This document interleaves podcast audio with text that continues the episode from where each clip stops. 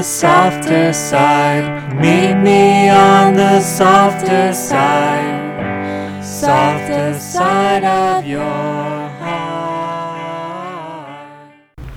Hi there, and welcome to the Skylight Books author reading series. You can find out about this and all of our other author events at www.skylightbooks.com, where you can also browse our inventory as well as order books online. You can also follow us on Twitter or even be our friend at facebook.com.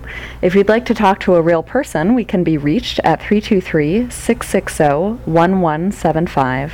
And don't forget, Skylight Books depends on listeners like you to help support us. So whether you're in our neighborhood or browsing online, buy a book or two to help ensure that we'll be around for a long, long time.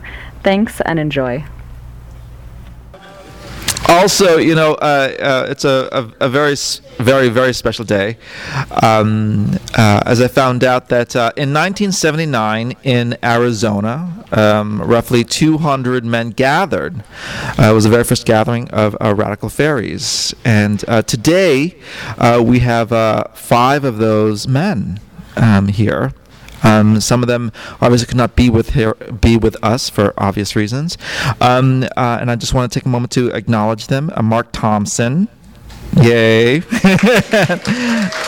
Allen Page, Allen, where are you? Right there. Okay. David Cohen, where is David? Where is he? He's around somewhere. Um, uh, Michael David, right? And Dennis Miles just arrived. Yay, thank you so very much for coming. We have a great, great lineup of people, and I'm going to get off the stage because you're not here to see me. Um, ladies and gentlemen, please welcome uh, the gentleman who will be starting off the afternoon as well as carrying it through. Please welcome Mark Thompson.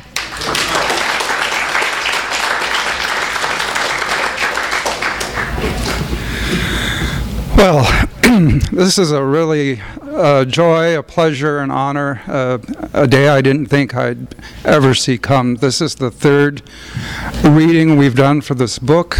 Uh, we our first launch was in March in the San Francisco Public Library. We had over 200 Radical Faeries show up. Last month, we did a, another signing in Atlanta, and we had over 60 Radical Faeries, uh, three generations now of Radical Faeries.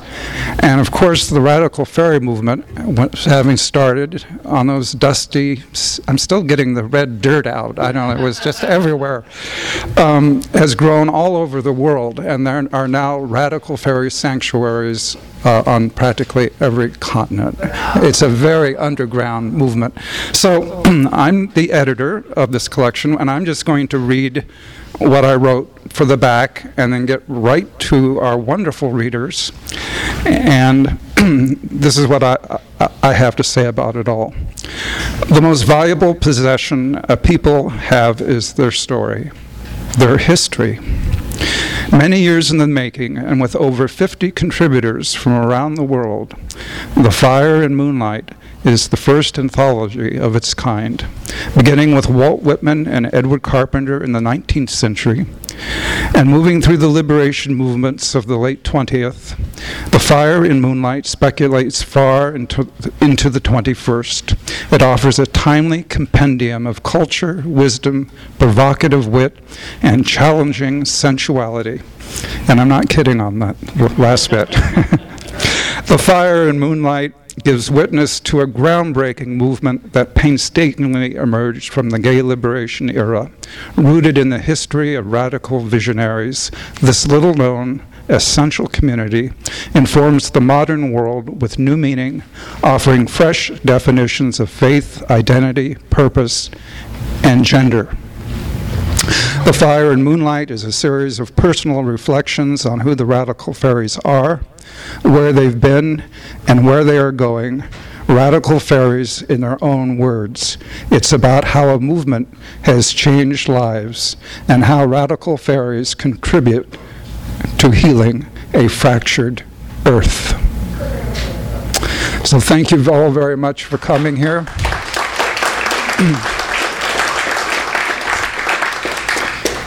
we have a few copies for sale, so if you want one, be sure to get one, and then have all the contributors, we love doing this, will sign where their chapters are, and you'll have a very unique collector's item. And to have five of us um, from the original gathering here today, alive, when well over half of us who were at that gathering have died of AIDS, is a victory and a historic witness.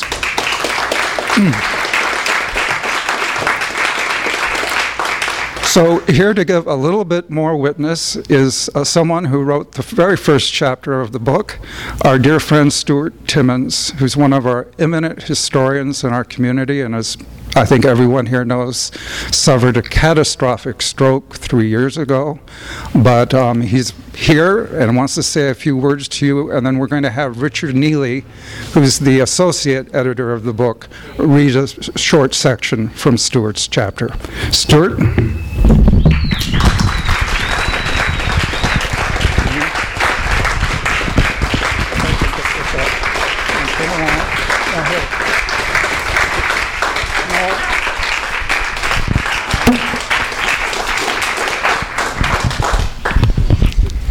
One sec. Excuse us just a moment. Hello, everyone. Thank you all for coming out today, and I hope you enjoyed this book. That is really all I have to say. Have a good time reading our history. Thank you.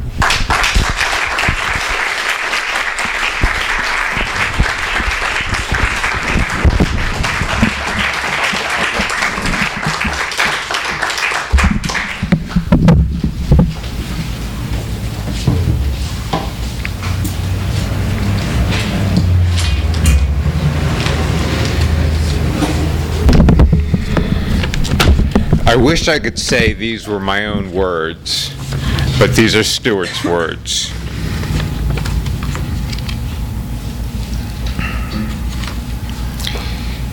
In the fairy circle, each man's story matched down to the subtlest details. The green meadows, the blue sky, and their very bodies seemed to glow as each shared early memories of feeling different. They had always been called sissies, but they always knew that they were somehow strong. And however many years that they had been out of the closet, succeeding in business, in organizing, or in the bars, they felt that until they found the fairies, something had been missing. A carved talisman was passed around the circle, and where it stopped, the group's undivided attention focused. A delicate black man wearing only a sparkling scarf and hiking boots took the talisman into the circle and while walking slowly addressed the ring of 200. We fairies need to stop saying, my consciousness is better than your consciousness. That's heterosexist. No one person, no one group, no one ideology has the answer. You need a spirit. It was the search for such a spirit that had led them all there, including Harry Hay. A short time after he'd gone into retirement, he was out again and was part of the circle. In fact, he'd worked hard to call it into being. Privately, he regarded the radical faeries, as this new phenomenon of gay identity came to be known, to be a flowering of the circle of loving companions, a joint quest for an adhesive gay comradeship. The radical fairies responded to the emptiness of both the straight establishment and assimilated gay society. Those who flocked to the fairy gatherings had found little distinction between the two. To them, both were oppressive, shallow, and mired in such macho value as male competitiveness and dominance. Don Kilhefner, who with Harry helped create the fairies, wrote that gay activism has given us a little breathing space from the stifling decades of oppression. It was the aim of the fairies to find out what could grow in that new atmosphere. The spirit seemed to flow through the circle, A heavy-set, gray-haired man wearing a floppy hat stepped into its midst and told of his career as a lawyer. I deal every day with people who fight with each other, and they're all he-men, policemen who abuse power, judges, and because I am a fairy, I feel great pain in that world. He struggled momentarily with his emotion, then continued, All of those people are he-men. I come to the fellow fairies because I need the love that I get here. And so many times in the gay world, I do not get that. I get the same kind of alienation that I get in the world of he-men. A young, hardened street person from San Diego spoke. A long strand of bells stretched from his neck to his left sandal strap, tinkled in the still mountain air when he walked. He offered the circle a verse from Jean Genet. Fairies are a pale and motley race that flowers in the minds of decent folk. Never will they be entitled to broad daylight, to real sun. But remote in these limbos, they cause curious disasters which are harbingers of new beauty. The crowd whooped and applauded. A voice called out, Right out, Madame Genet! when the circle closed, the men came together, arm in arm, body to body, and a deep om began to sound, vibrating through the huddle of men, each more completely a living part of the circle. Male voices rose in humming harmony, and the sound gained momentum like dozens of fingers on wine glasses.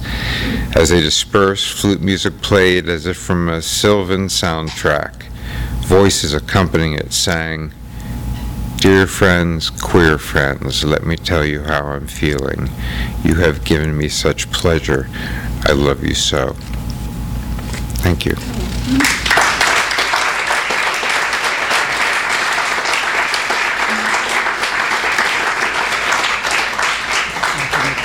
Are you going to introduce each person? Yes. Okay.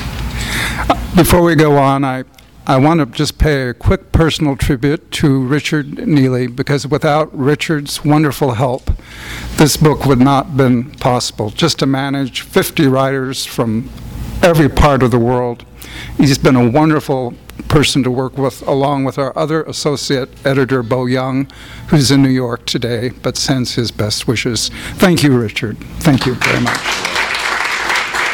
Mm. Mm. Now, for our next reader is Allen Page, and he was awakened to the sacred history, power, and purpose of male male love and brotherhood by his experiences and interactions at the 1979 gathering. Today, he is an intuitive spiritual counselor, channeler, teacher, and gay elder residing in Los Angeles. He writes to explore the meaning of his experiences and to share them with others. His essay, Army of Lovers, complements the multimedia show he co created with Michael David from their combined color slides of the 1979 event. His article was previously published in 1979 in RFD and in 2009. And, uh, well, please welcome Mr. Allen Page.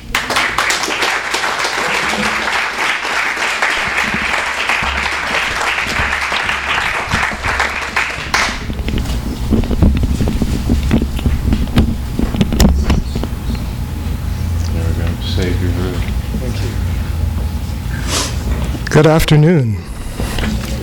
Good afternoon. Naked, a group of us walks the cracked earth into the desert. Here we cover our bodies with burnt orange mud, forming a circle, arms locked around each other. Chanting, wearing our long winged feathers as we fly, wearing our long winged feathers as we fly. We circle around, we circle around the boundaries of the earth. On the ground, in the center of the circle, one of us is stretched on his back. Mud is layered onto him. Twigs, sprouts, flowers are planted onto him. The chant's rhythm accelerates, sweeping us along with its rhythm. We are soon screaming and shouting invocations spontaneously. Mud covered sprites dancing to the voice of a solo pipe. By some holy madness, bringing earth to flower. Spontaneously, our wailing subsides. The living man is lifted above our heads, presented to the sky.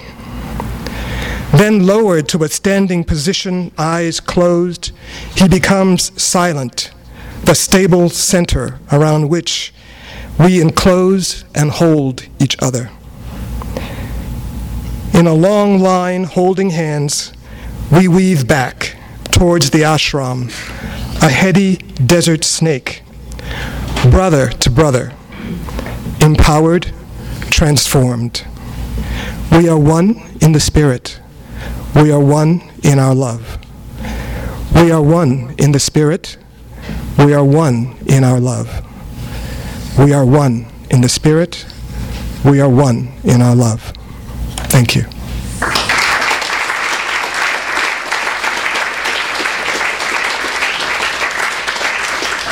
Thank you, Ellen. That was beautiful. Now, our next reader will be, uh, we're just going in the order in which we appear in the book, is David S. Cohen. And most of us have fairy names. So his fairy name is Sharon. And he acts and he writes and he teaches English in San Diego.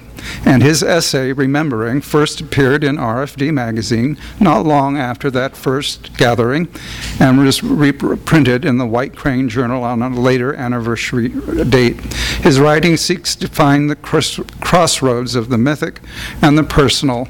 And for those of you who aren't aware of his other work, uh, every year he celebrates Walt Whitman in this totally fabulous, unique uh, reading that he generally does in the San Diego area.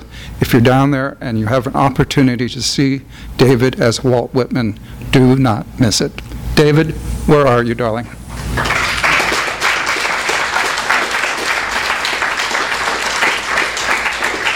Thank you, dear. Uh, by the way, um, David's fairy name is Chiron. Oh, Chiron. It's just no. There's a, there are two different spellings, and mine is the more pretentious one. So people always mispronounce it. And may I just say that as it happens, this year I'm planning in on the spring equinox to find a theater in L.A. because Elizabeth Taylor is so much in my heart. And uh, so I want to do my yearly uh, dedication of Walt Whitman's When Lilacs Last in the Dooryard Bloomed to Rock Hudson and all of the men whom she loved and nursed as a symbolic way of thanking her for what she contributed to us. And so it'll also be in a certain way for her.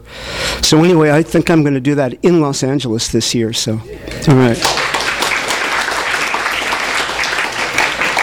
And Stuart, darling, even though I'm aware of the time, Mark, I really am, and I will probably have to cut lots that I already thought I had already cut. But anyway, Stuart, I just want to say to you, if I may, that hearing Richard read your words reminded me all over again how absolutely lucky we are to have someone with your perceptiveness who also has your ability to write. And was, I so appreciate you.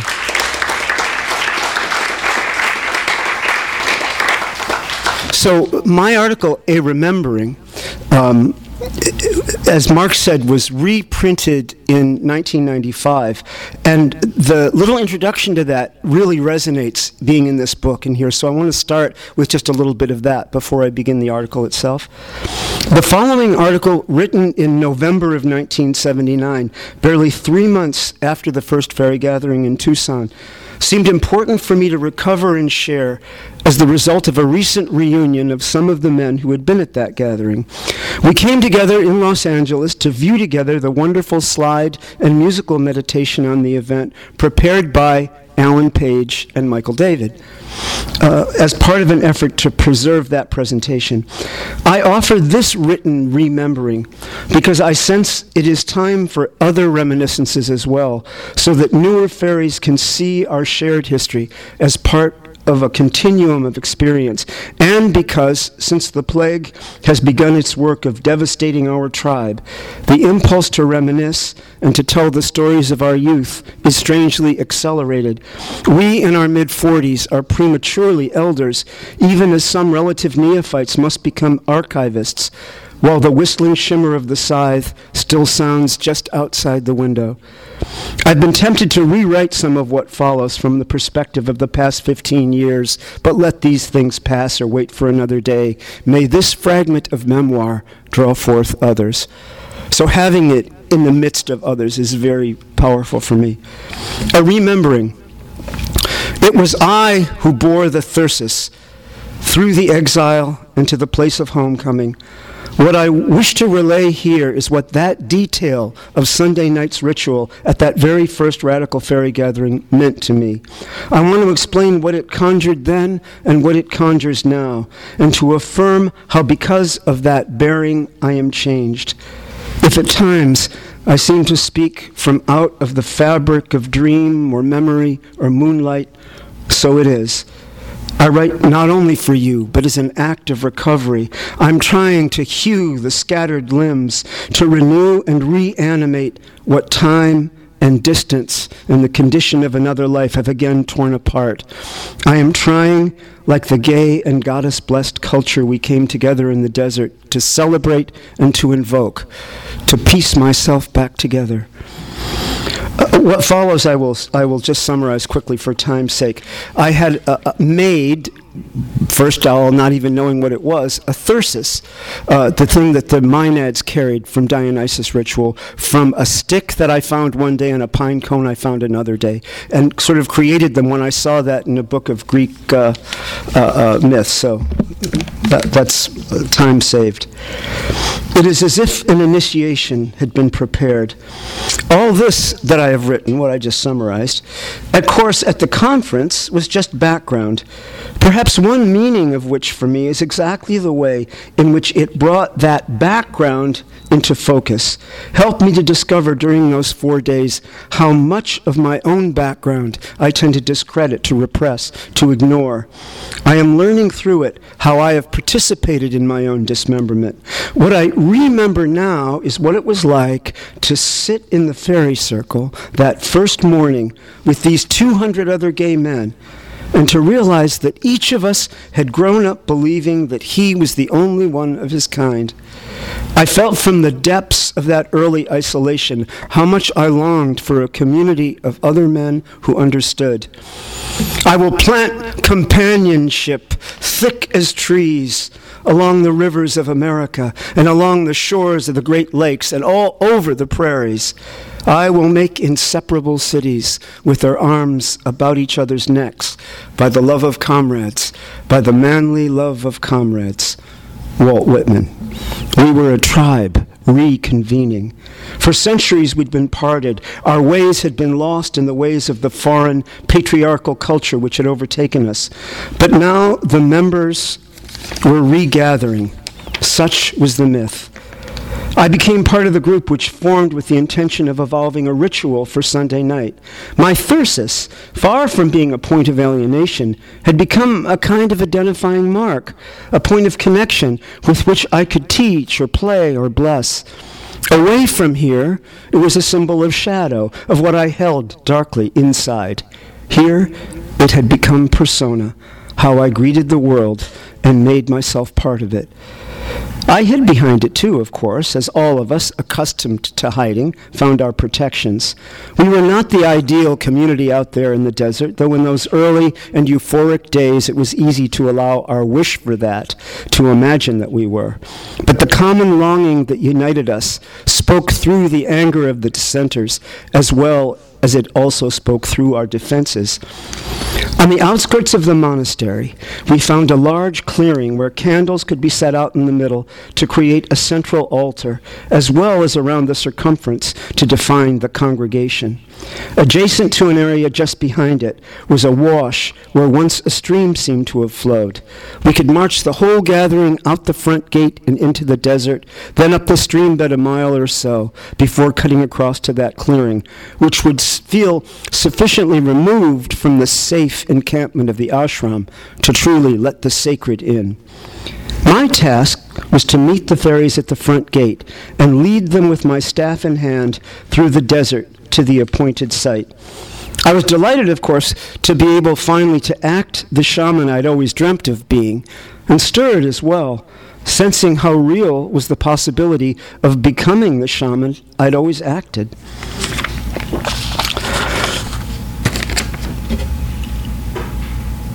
I prepared for the night and headed back to the clearing for my things where I'd set them. By my thyrsus, unannounced, a friend, currently standing wearing the green pants over there, about to read next, had placed a mask he had fashioned of a satyr's face that I knew I was to wear that night. I was quiet. I donned my gown. I put on the mask. I picked up my staff. It was later than I knew. No sooner was I dressed than the whole procession was there before me, faces gaily painted, singing, dancing like the Israelites before the golden calf.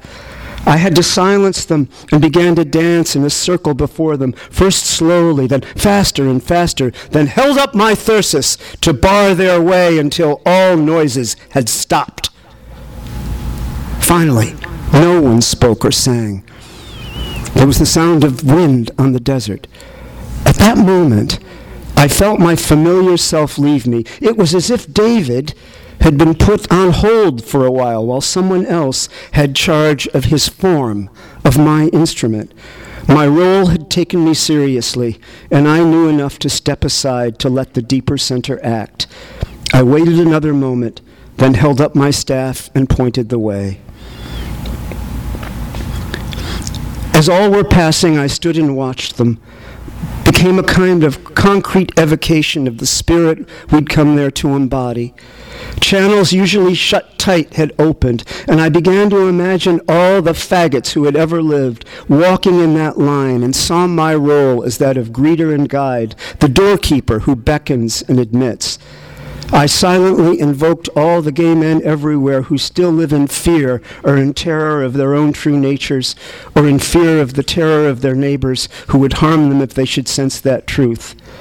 I invited all the powers of the sky and of the earth as well, and the fairy saints I worshipped, most especially Walt Whitman, who'd invoked all of us in the first place.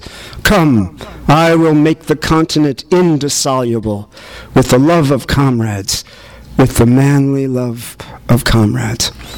Thank you.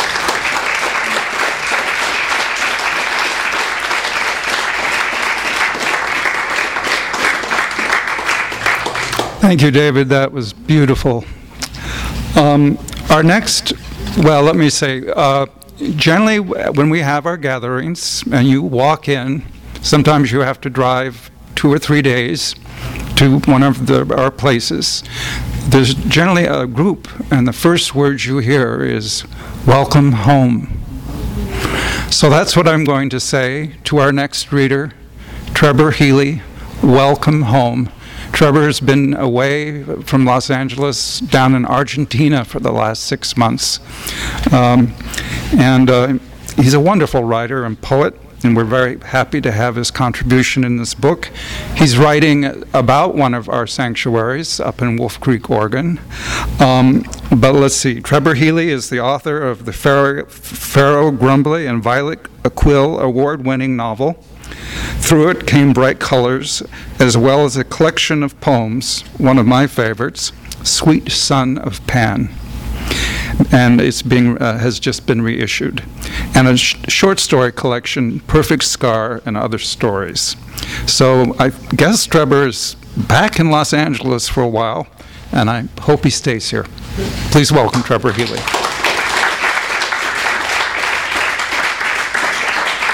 Thank you. Uh, thank you for explaining uh, this poem. This was um, my first fairy gathering. So it was 1990, I believe, and you know, I had I had already come out and done all that, and I was sort of in that period of okay, so what's next? And you know, a lot of people would describe uh, a fairy gathering as a second coming out, and it was very very much that for me. Um, let me find myself here. Okay. And I'm glad Walt Whitman has been mentioned so much because he's a part of this as well. and also, Mark, your book. I had read Gay Spirit, Mark Thompson's book, before I ever met him. And that book actually helped get me to go to this gathering. It's called Fairy Gathering. Wolf Creek is one big 80 acre faggot I've got a crush on. These 10 days have been like one long, slow, delicious fuck. Looking into that lovely fairy face, I can feel the smooth friction of the muddy land entering me. I see the shadows of his fairy wings flitting across the moonlight. My body has become a pattern of magic tokens, offerings to this great faggot spirit. My asshole opens like a rising sun to receive his hot Oregon day. Each morning I open my lips to kiss his fairy sky mouth, and out rolls a purple moon disk from his smile. Oh, my Whitman cock sings like a cricket in his sweat drenched night and paints a Jackson Pollock out of blackberries and limestone. All the day long, I lick his dry grass chest and hold his tree branch limbs. I watch him piss the clear coolness of the spring. I run through his red earth like tears and blood and cum and mud and honey. I like the bees that swarm around him. They're the fairies coming for to carry me home. My chest is an altar I've erected to my wolf boy, and my heart dances under his moon gaze. My arms move like my tongue through his breath. I whistle the pipes of Pan, rolling like an echo through the woods. I contort my body into a kiss inside his meadow mouth. All these forested hills are his goatee. I squirm around in his warm muddiness. I sing to him with my blood.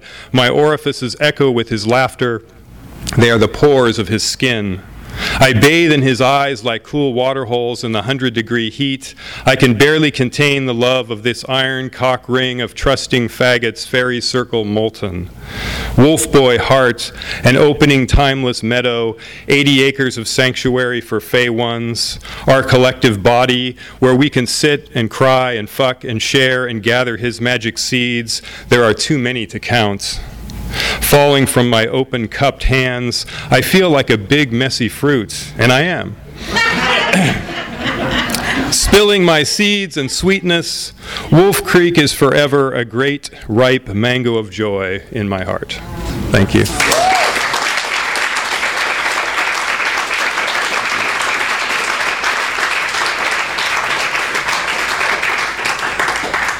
Trebor Healey, you really are one of my favorite poets. now, let's see, we have a couple more readers to go. Um, oh, this next reader, what a dear man, what a dear friend, what a sweetheart. I've known him for 32 years, and he never fails to delight and amaze me. Michael David is a belly dancer and a professional architect. he's practiced both for many years. A radical faery since that first gathering, he's grown from that rootstock. He is a founding member of the Gay Elder Council for the Los Angeles gay community. This California native often roams the hills above Santa Barbara, where he lives, as well as teaches raw food diet techniques and how to reach states of ecstasy, which I think he's going to talk about. He looks forward to another 30 years living in Fairy Community. Please join me in welcoming the one and only Michael David.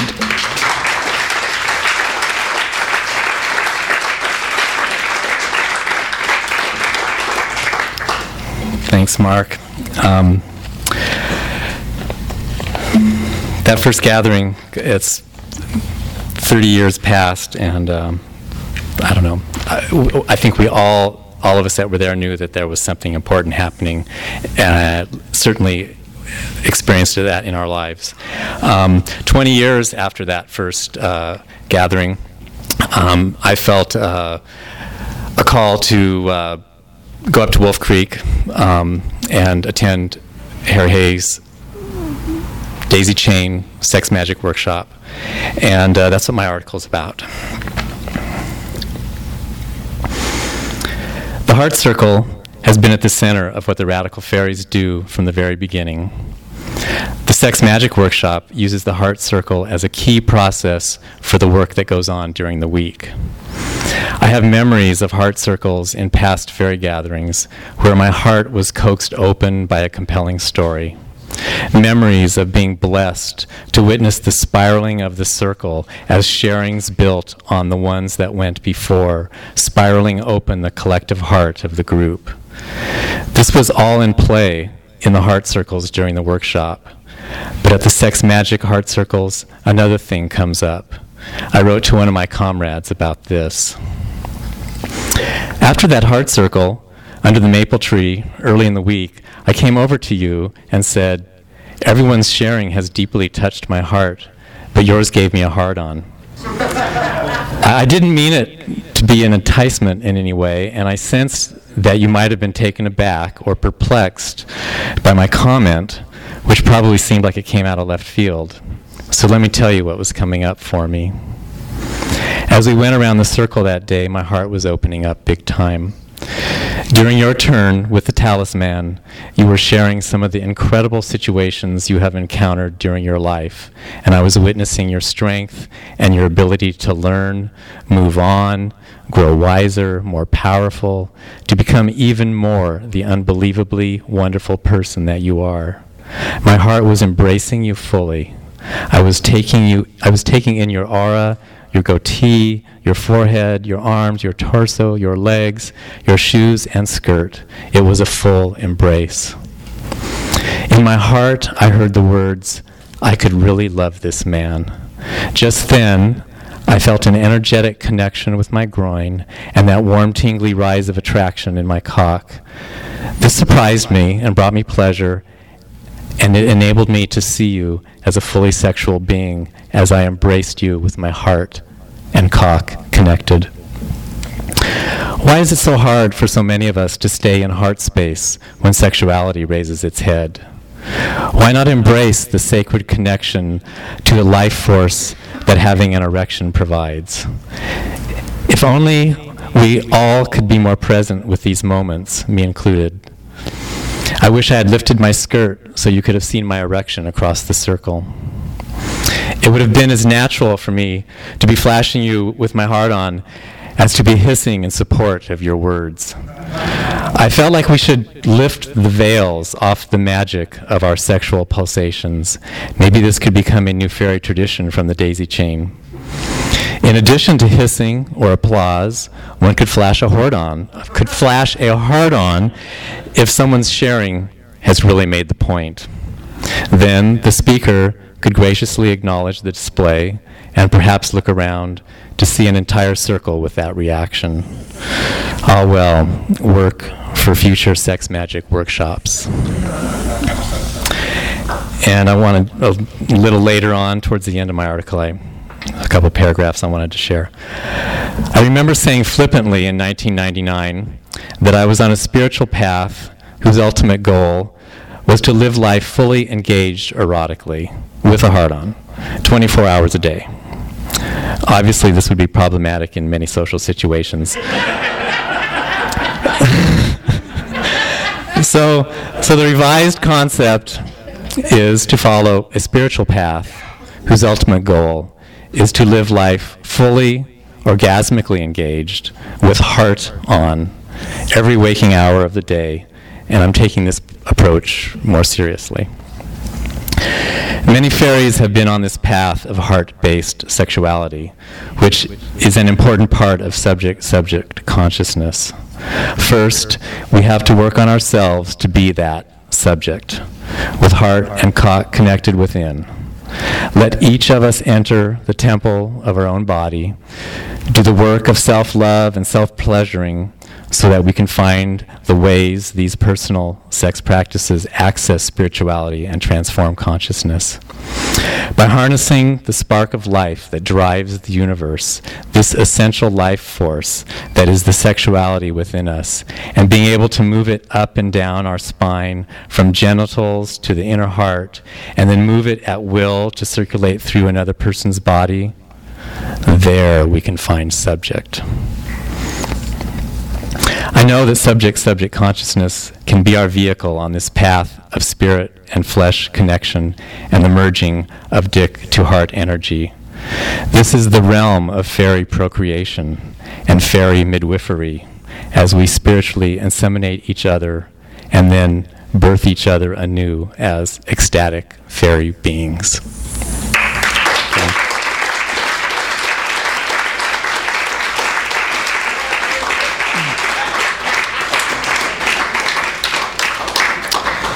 So I think what all of the readers have been getting at that the radical faery experience, as it was then and it continues to be lived around the world today, represents a, a revolution of consciousness. It just wasn't about g- having a sexy romp out in the desert. It was about trying to find new ways to view ourselves as loving gay men and being loving with others. And I need to add now that there are women radical faeries walking the planet. So we have, and there are ra- radical faery children, believe it or not. So, so this, so this social experiment keeps on going on. Uh, the latest uh, fairy sanctuary just opened in eastern France.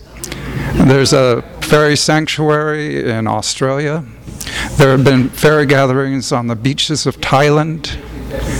There's a fairy gathering. There's fairy sanctuaries in upstate New York. There's a fairy gathering happening as we speak in Breitenbush, Oregon. We fairies really are dancing around the world. So, welcome.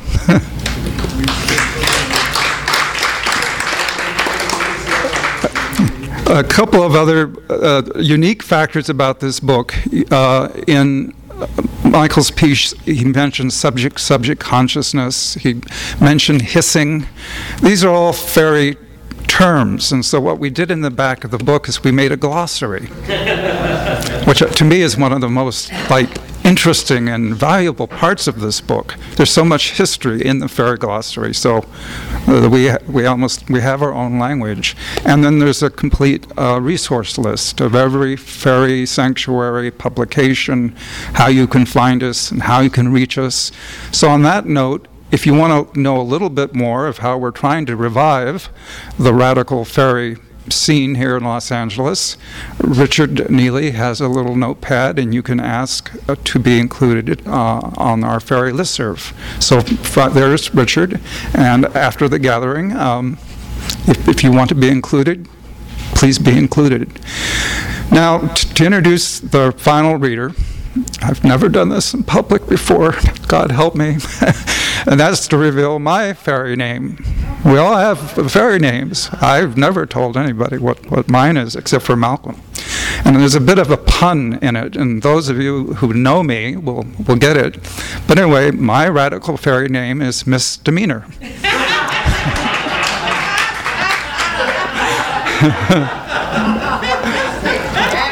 That's a pretty that's a pretty good one, huh? so on that note, I would like to introduce a uh, relatively new radical faery, as far as I know. Ian MacKinnon is a gay centered performance art and curator of queer theater events in Los Angeles. He performs both nationally and locally, creating solo and group pieces for theater, clubs, performances, sp- performance spaces, art galleries, rooftops, and classrooms, just as he's going to do out at Highways this August 19th and 20th with his new show called Gay Hiss Org- Orgy Part 2 The Search for Gay Love. So come and see Ian, Ian and he'll give, give you one of these nice postcards, and maybe you can go and see his fabulous show. I've seen him perform, and it's, well, what can I say? You're kind of one of a kind, but worth it. So without any further ado, please welcome Mr. Ian MacKinnon. Hi, you guys. This is cool. So, um, this, uh, this, I did this at the Antebellum Gallery. There was a Radical Faery 30th anniversary art show that happened at the Antebellum. You were there, I believe. Um, and uh, so I, I did this, this uh, sort of impromptu-ish ritual, and uh, I'll read you a little section of it. Fairy Fallow Ceremony by Ian MacKinnon. That's me. to be performed live with music, candles, confetti, dildos, and naked gay male fairy dancers. And we had some, right? This ritual salute asks the question what work of gayness makes me want to fucking come? Is it a love poem by Percy Shelley or Rumi or Rimbaud? Is it the smooth white curve of a statue by Michelangelo? Is it a painting of Zeus and Ganymede? Or is it a cock sliding up a delicious asshole? Is it the tireless work of countless gay leaders from our past who rose out of the homophobic shitmire of toxic hatred to erect the pillars and the framework upon which we all stand today? Is it Baldwin's Giovanni's room or Ginsberg's howl? Is it the trail of gay semen consciousness that burns a flaming rope of cum from this moment through Harry Hay to Edward Carpenter to Karl Heinrich Ulrichs to Plato to the dawn of humankind? Is it the symposium or the riddle of man manly love or the gilded sequined eyelashes of Jack Smith or the angels of light or the Cockettes? Is it Whitman's Calamus poems or water splashing over a naked man's buttocks? Mmm. Is it divine? Is it Mitch Walker's archetype of the double? Is it the thought of how many millions of men are making love to each other right this very second? Is it cum dripping from cocks standing in a circle out under the sun? Is it tears like cum running down the face of a broken hearted gay boy just yearning to be loved? Ah! Is it pubic hair? Is it the promise of self love through radical faery brotherhood? Or is it the shadow that haunts, sabotages, freezes, and teaches?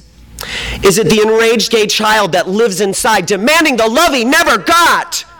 Or is it the strong, hairy arms of a masculine, dominant, sweaty, musky, throbbing daddy that knows exactly how to treat a man's body right?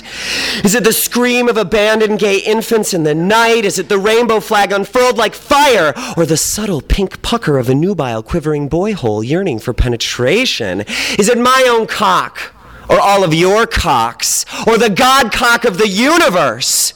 Is it the two rose lipped fairy boys in the bloom of youth dancing naked in a field while mountains swell like ocean waves because you're on acid? Or is it a lover leading me through love to know myself deeper? Is it my growing relationship to my own gay soul? Is it my fairy soul buddy? All. Yes. All. Yes, yes, yes! There's more of it. You- You've got to buy the book to get more.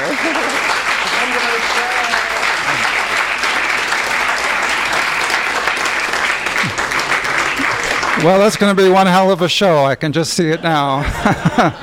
Would all the readers come forward, please? Uh, Would all the readers come forward and take a bow? Come on, guys. Stuart, Richard, Allen.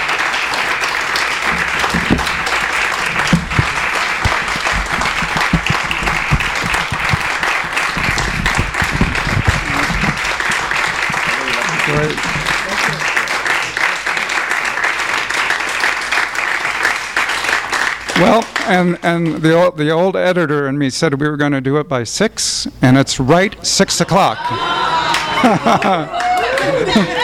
so, so thank you. So thank you to all of the, to these wonderful contributors, the contributors in San Francisco, in New York, in Atlanta, uh, in France, and England, everywhere, who has made the Fire in Moonlight. And thank you for coming and being with us this afternoon.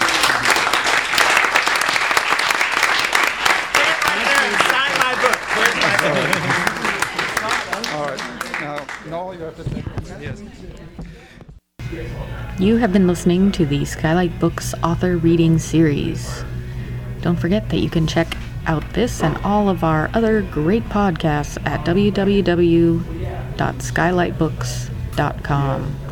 Today's music was provided by Fragile Gang. You can check them out at MySpace, Facebook, and the iTunes Music Store. Thanks for stopping by, and we hope to see you soon.